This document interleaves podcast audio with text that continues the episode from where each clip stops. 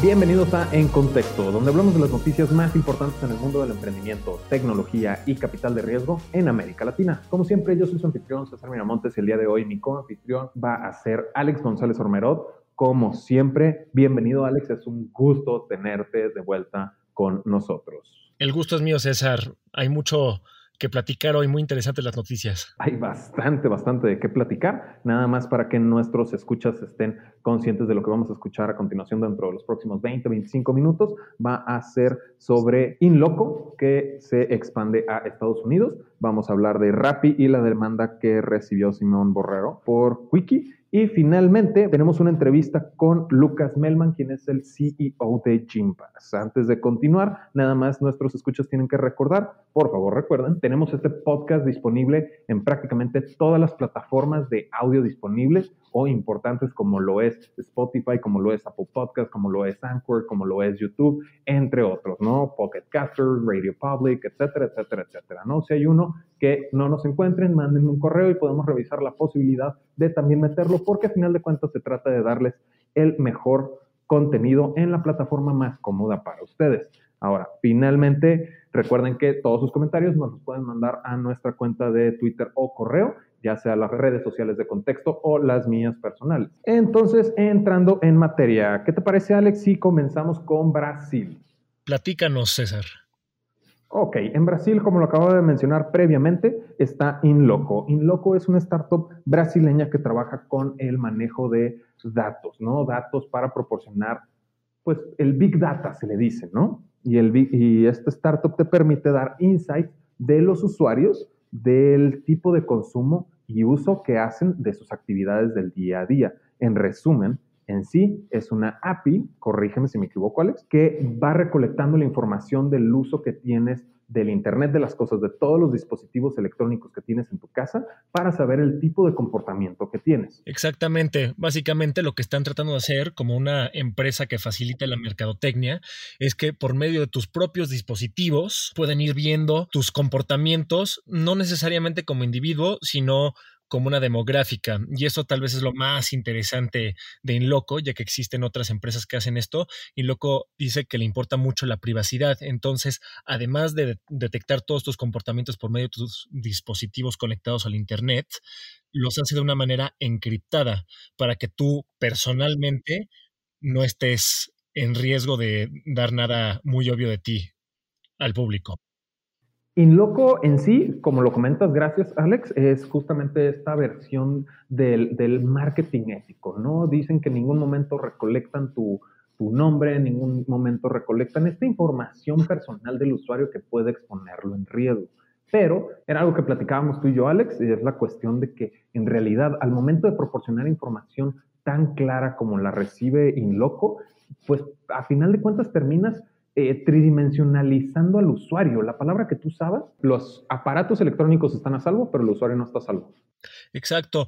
Yo no creo tanto en este concepto a nivel un poco más macro, filosófico, de la mercadotecnia moral o ética. A final de cuentas, tus dispositivos están encriptados. Tu comportamiento como ser humano y como una parte de una sociedad no lo está.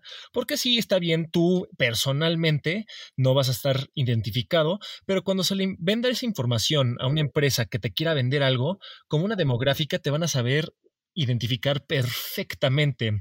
Y eso yo creo que es parte necesaria para que funcione este sistema. Entonces, aquí literalmente no puede funcionar el sistema en un mundo en el que la mercadotecnia sepa lo suficiente de ti para poder manipularte. Y eso a mí me incomoda un poquito, porque sí, tu nombre no está en el sistema, pero los comportamientos de ti y de tu vecindario y de tu ciudad, de tu demográfica, sí lo están. Y a final de cuentas, lo que quiere la empresa de marketing es ver cómo te manipula para que compres. Pero el problema es que en este momento, con el Internet de las Cosas y este sistema de posicionamiento de interiores, te conoce mejor que tu mamá. No sé qué, tan cómodo me sienta con esto, pero a final de cuentas, este es el modus operandi de, de Inloco y estas empresas de marketing más inteligente. ¿Es el futuro? Sí es cómodo, ¿no? Y va a haber muchas pláticas a futuro sobre ello, especialmente al mercado al que se expande en Estados Unidos. California acaba de sacar una regulación que protege, según la información de los usuarios, pero a final de cuentas la manipulación o mercadotecnia, dependiendo de qué lado lo veas, yo siento que ya es tan profunda que no necesitan saber quién eres tú en específico para poder manipularte. Y creo que sí es esta percepción estereotípica que recibimos normalmente de la palabra mercadotecnia, la cuestión de manipulación. Aunque si bien esta eh, involucra muchos elementos más, a final de cuentas, dentro de la parte comunicativa de la mercadotecnia, que logra empatizar correctamente con el usuario a través de conocer cómo funciona todo este eh, estos datos de geolocalización y demográficos que permiten, como lo mencionábamos, tridimensionalizar al usuario, pues realmente es cuando entra pues este miedo, ¿no? De que ni siquiera sé que me están manipulando y termino consumiendo, ¿no? Ahora, sí creo que es algo medio sensible, sin embargo, la noticia en sí es que están lanzando en San Francisco, California, y están lanzando en Nueva York que, como lo mencionan, es esta parte que les interesa por la cantidad de emprendimientos que hay y poder recolectar información para estos mismos emprendimientos, ¿no? Que obviamente es San Francisco y Nueva York, es completamente entendible el por qué. Sin embargo, también entra la cuestión de la competencia nacional que les va a complicar es un poco como lo que platicábamos con Gympass hace poco, en donde sí se expanden a Europa, se siguen expandiendo en Europa, pero un poco pues, siguiendo con la metáfora, para entrenarse, para volverse más fuertes, para poder agregar tecnologías a su arsenal y poder utilizarlas en casa. Ellos no van a perder el mercado brasileño, que sigue siendo grande, así que ¿por qué no entrar al californiano, al neoyorquino, donde sí se va a poner dura la cosa, pero van a poder eh, aprender muchísimo, porque ahí, a diferencia de Latinoamérica, en ciudades como San Francisco, Nueva York, tecnologías como el Internet de las Cosas están bastante más avanzadas que aquí. Sí, el aprender en otra, al momento de entrar a Estados Unidos, pues también el aprender tiene un costo si no funciona, ¿no? Entonces, digo, me gustaría dejar esta parte ya más para que nuestros eh, escuchas puedan, pues, interpretar el uso de los datos de una manera ética y cuál sería realmente una solución que, que, que, pues ni ponga en peligro al usuario, ni lo, ni lo, pues es que la palabra manipular suena muy fuerte, pero en efecto conduzca a algo que realmente no quiero, no sé si me explico. Ahora vamos entrando a Rappi. Rappi creo que es una noticia curiosa que no le ha dejado de llover al pobrecito de Rappi en las últimas dos, tres semanas, ¿no? Sí,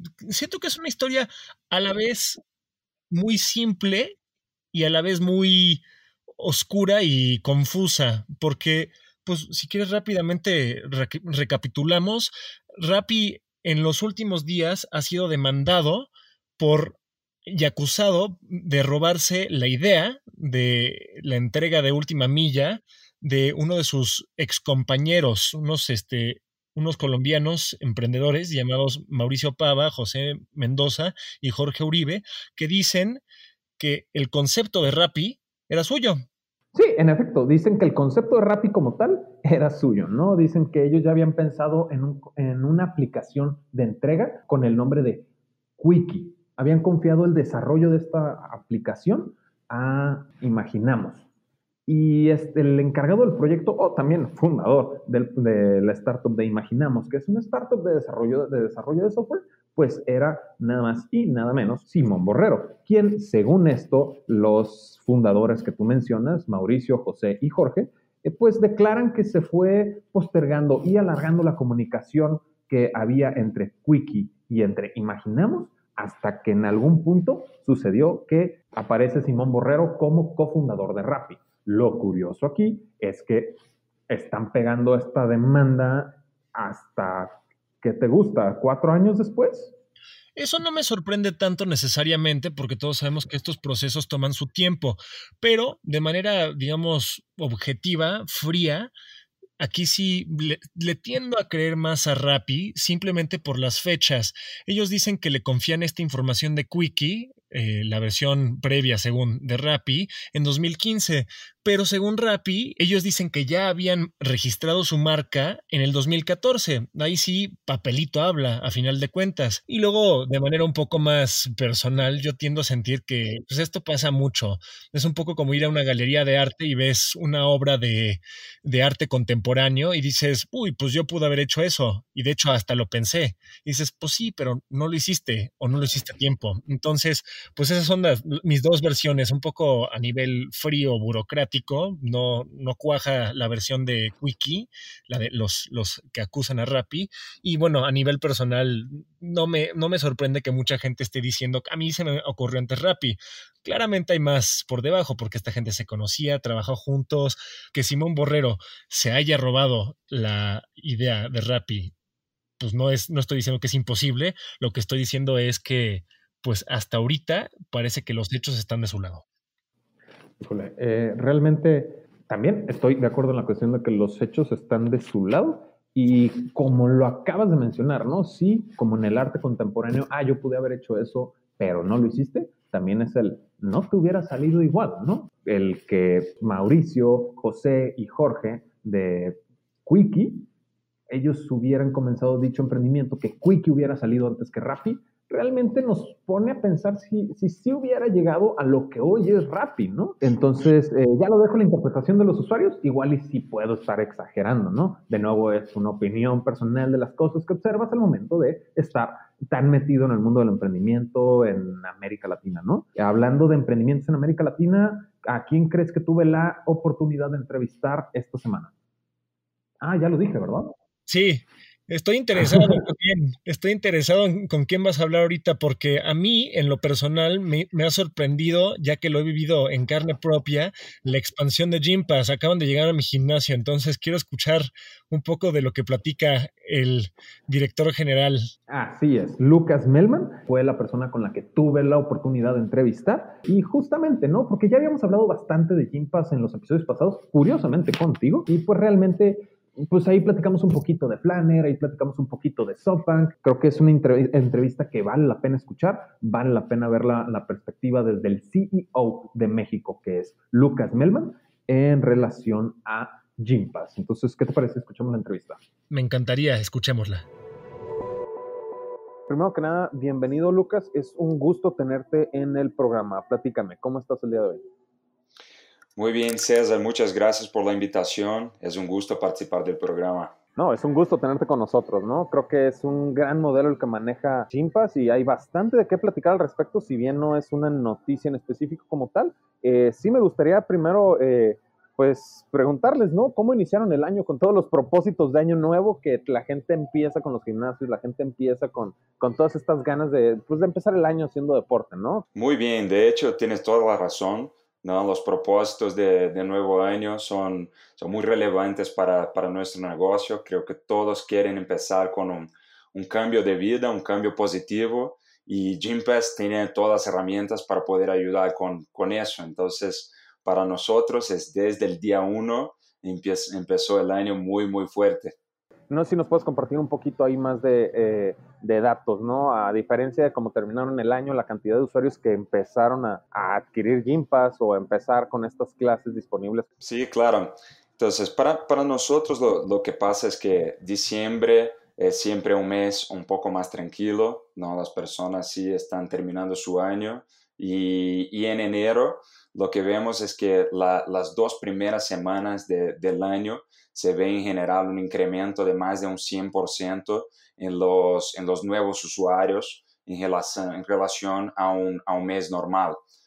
Así que, que tenemos que, que, aprovechar. Lo bueno es que tenemos muchísimas opciones para esos usuarios, ¿no? porque acá en México ya tenemos más de 4.000 gimnasios en nuestra red y más de 500 modalidades de actividad física distintas.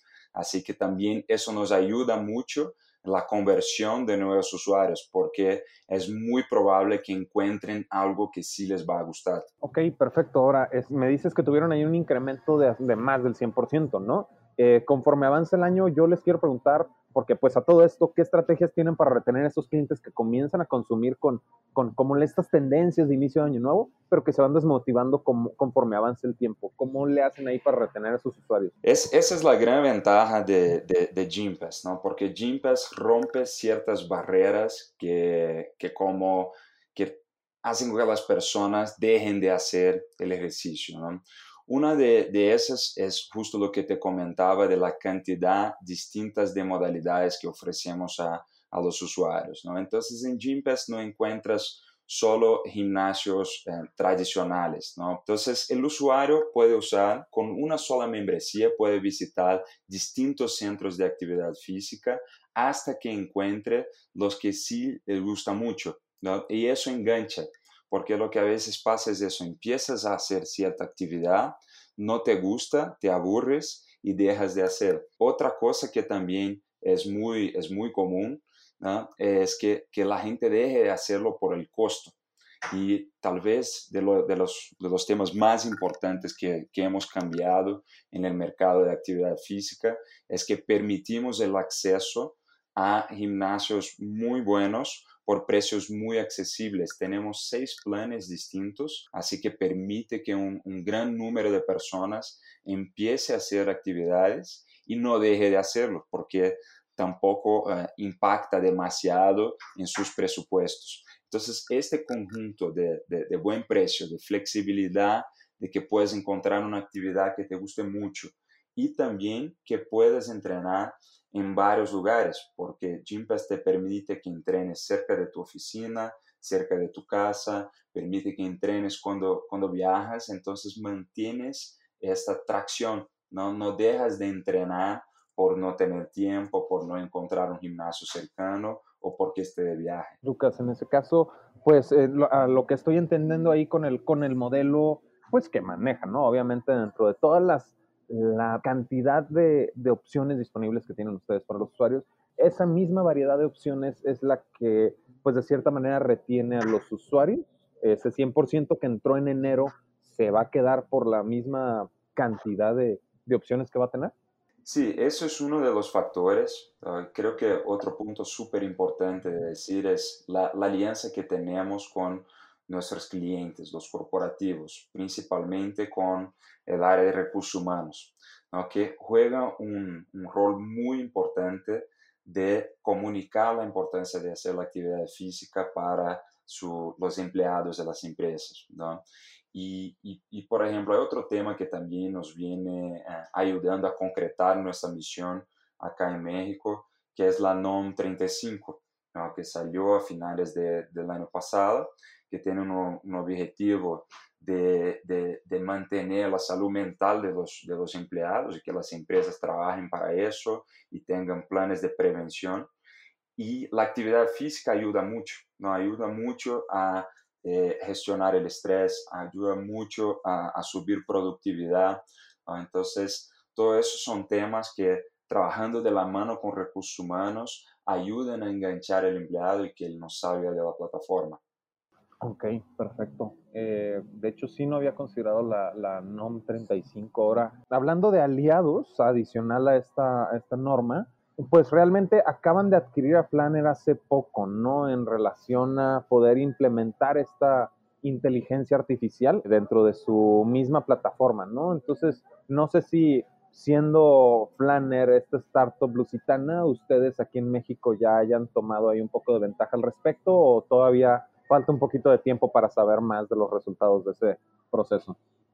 Estamos justo ahora eh, implementando, ¿no? integrando a Flanner a, nuestro equipo y a nuestro equipo de, tecnología que ya existía. Eh, es importante decir que Flanner nos va a aportar muchísimo porque la, la, inteligencia artificial en nuestro modelo de negocios, te imaginas que tenemos 4.000 gimnasios y creciendo más de 1.000 gimnasios en la red al año y se vuelve una complejidad muy grande y una, una cantidad de opciones muy grandes. ¿no? Y también tenemos que hacer este, este match, nuestra función de cuáles son los gimnasios para qué perfil de personas. ¿no? Y hacer estas recomendaciones para ayudar en esta plataforma de, de descubrir lo que más te gusta, esta jornada de descubrir lo que más te gusta y para eso con la cantidad de data que tenemos es solo con inteligencia artificial para conseguir ofrecer las mejores opciones para usuarios.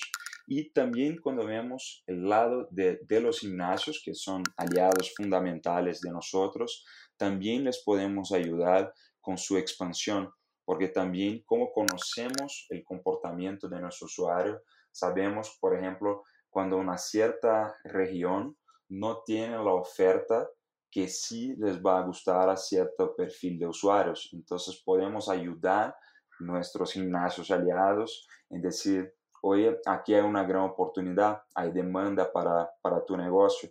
Y, y, el negocio de Gympass como un todo está muy basado que los tres ejes, ejes fundamentales del negocio estén satisfechos. Entonces, nuestros clientes corporativos, nuestros eh, centros de actividad física aliados y obviamente el usuario final que está entrenando con nosotros. Ok, perfecto. Muchísimas gracias. Entonces, eh, a lo que estoy entendiendo, todavía están integrando a Planner, ¿no? Entonces, ahorita no se puede platicar de, de resultados o, proyecciones incluso, ¿no? O ya tienen alguna proyección con, una vez que terminen de integrar toda la inteligencia artificial que puede venir a aportar a la mesa de Planner. Todavía no tenemos, pero, pero pronto ya vamos a anunciar para el mercado todo lo que viene. Ok, ok. ¿Y expectativas que tú puedas tener una vez que, que lo logran, en México por lo menos? Es, es lo que te platicaba, ¿no? La, la expectativa es que, por ejemplo, una, una persona puede encontrar más fácil ese tipo de actividad que te gusta ¿no? y usar más la plataforma. Nosotros también vemos que eh, usuarios que usan más de un centro de actividad física ¿no? y practican más de una, una actividad, en general tienen una tasa menor de abandono de la, de la plataforma. Entonces, porque ven más valor que solamente tener una membresía que te da acceso a uno solo centro de actividad física. Entonces, eso es una de las expectativas que tenemos, generar este más enganche y más fidelización con la plataforma. Gracias, gracias. Este, sí me habías comentado eso y tal vez me faltó un poquito aterrizarlo porque iba más por expectativa de crecimiento y adquisición de, clientes porque pues su modelo no es tan sencillo a final de cuentas siendo un modelo tridimensional en el que toman en cuenta tanto a los corporativos, las instituciones de salud física como a los usuarios que consumen las actividades, ¿no? Entonces, eh, iba más por el lado de los datos, los números que pueden ser un poquito más atractivos para la audiencia, el hablar de esta oportunidad de crecimiento al integrar tecnología de inteligencia artificial. Nosotros, Gympass es una empresa que lleva un poco más de, de, de siete años en el mercado y por medio de la tecnología venimos creciendo muchísimo, ¿no? triple dígitos al año y la expectativa es seguir este crecimiento. Hay mucha oportunidad. ¿no? Nosotros, un dato relevante, hoy menos de un 3% de la población en México está registrada en algún centro de actividad física. Hoy Gympass viene logrando que esos números junto con nuestros, nuestros clientes sean muchísimo más fuertes. Entonces hay una oportunidad de crecimiento enorme en México. Y cuando vemos las características específicas del, del país, desafortunadamente México sufre con una tasa de, de obesidad y sobrepeso de las más grandes del, del mundo. Entonces, justo Gympass viene para ayudar a disminuir ese problema y como te comentaba, de, de, hasta que salga una, una, NOM, que el gobierno esté preocupado eh, con eso y activo en el mercado, haciendo un cambio de, comportamiento, también nos ayuda. Entonces, México eh, juega un, un, rol fundamental en la estrategia global de Gympass. ¿No? Es seguramente un país muy importante, un país muy grande y hace parte de nuestra consolidación en Latinoamérica seguir creciendo triple dígitos acá en México. Ok, perfecto. Muchísimas gracias, Lucas. Eh, nada más eh, para concluir, eh, me gustaría preguntarte sobre SoftBank, ya que a principios de junio se anunció el levantamiento de fondos por parte de pues este fondo japonés. Y me gustaría preguntarte cómo ha sido este SoftBank como aliado estratégico para Gympass, porque se habla mucho de que sí suelta bastante dinero, etcétera, etcétera, y, y el hada madrina de las startups latinoamericanas con este nuevo eh, fondo para Latinoamérica destinado, pero eh, pues sí, qué tan efectivo ha sido como aliado estratégico para desarrollar el emprendimiento en América Latina. Perfecto. SoftBank nos, nos aporta muchísimo y es importante decir que no todo que venga de, fondos de, inversión no, no debería de ser solo, solo el dinero que aporta, y sí el conocimiento en hacer con que empresas crezcan, ¿no? que, que, tengan crecimientos exponenciales. Entonces, creo que justo la, la, aplicación del dinero es lo más relevante y nosotros estamos usando eso muchísimo para crecer nuestra área de tecnología. Estamos seguros que, que cada vez con más tecnología nuestro negocio va a ser más eh, escalable más personalizado. Y, por ejemplo, uno de los movimientos ya ha sido la adquisición de, de Flanner y también la consolidación de nuestros negocios en los países que estamos. Estamos muy contentos con, con nuestra expansión internacional, pero todavía nos falta consolidar y hay oportunidades de crecimiento en absolutamente todos los países que, que, estamos.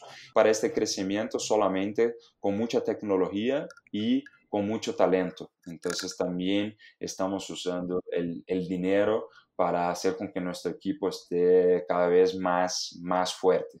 Entonces, seguramente tener el, apoyo de, de, un, fondo de inversión con, con, mucha experiencia nos ayuda muchísimo en esa, esa trayectoria de crecimiento. Ok, ok, perfecto. Entonces, tienen como esta misma visión, tanto los aliados de su modelo tridimensional como los aliados de su mesa de, de inversionistas, como todo el equipo de Gympass, ¿no? En función de mejorar el, crecimiento. Por ahora estamos eh, en Latinoamérica, tenemos también una operación muy fuerte en Estados Unidos y en, en varios países de, de Europa.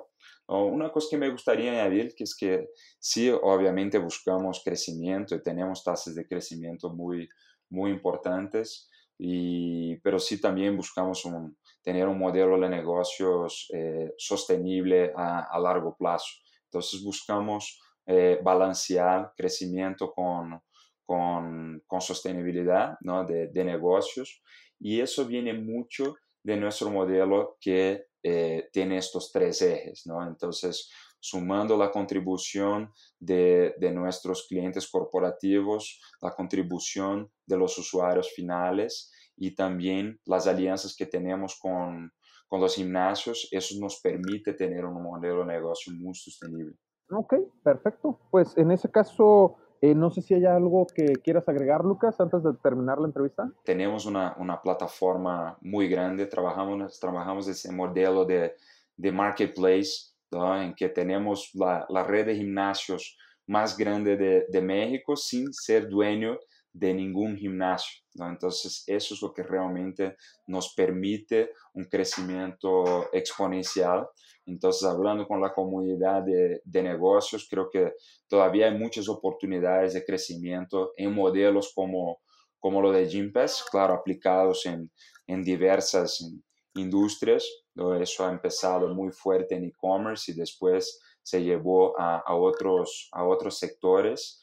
Y, claro, invitar a todos que conozcan más el modelo de, de, de ¿no? que aprovechen nuestra red, obviamente, ¿no? y, que, y que se junten a nosotros en esa, esa batalla contra el sedentarismo, contra el sofá, que hoy es nuestra, nuestro principal competidor. Pues ese fue Lucas Melman, CEO a nivel México de Gympass. Uh, fuera, yo sentí que me hicieron un poquito falta de datos, un poquito más concretos. Sí me gustaría ver un poquito más de, datos una vez que ya logren integrar, integrar a Planner en la plataforma, ¿no? Creo que requiere un poquito más de tiempo. Digo, lo acaban de decir, lo están integrando, pero sí hay que ver qué tan efectivo es una vez que terminen de integrarlo, ¿no? Y si se alinea a los planes de expansión y crecimiento que tiene ahorita Gympass, ¿no?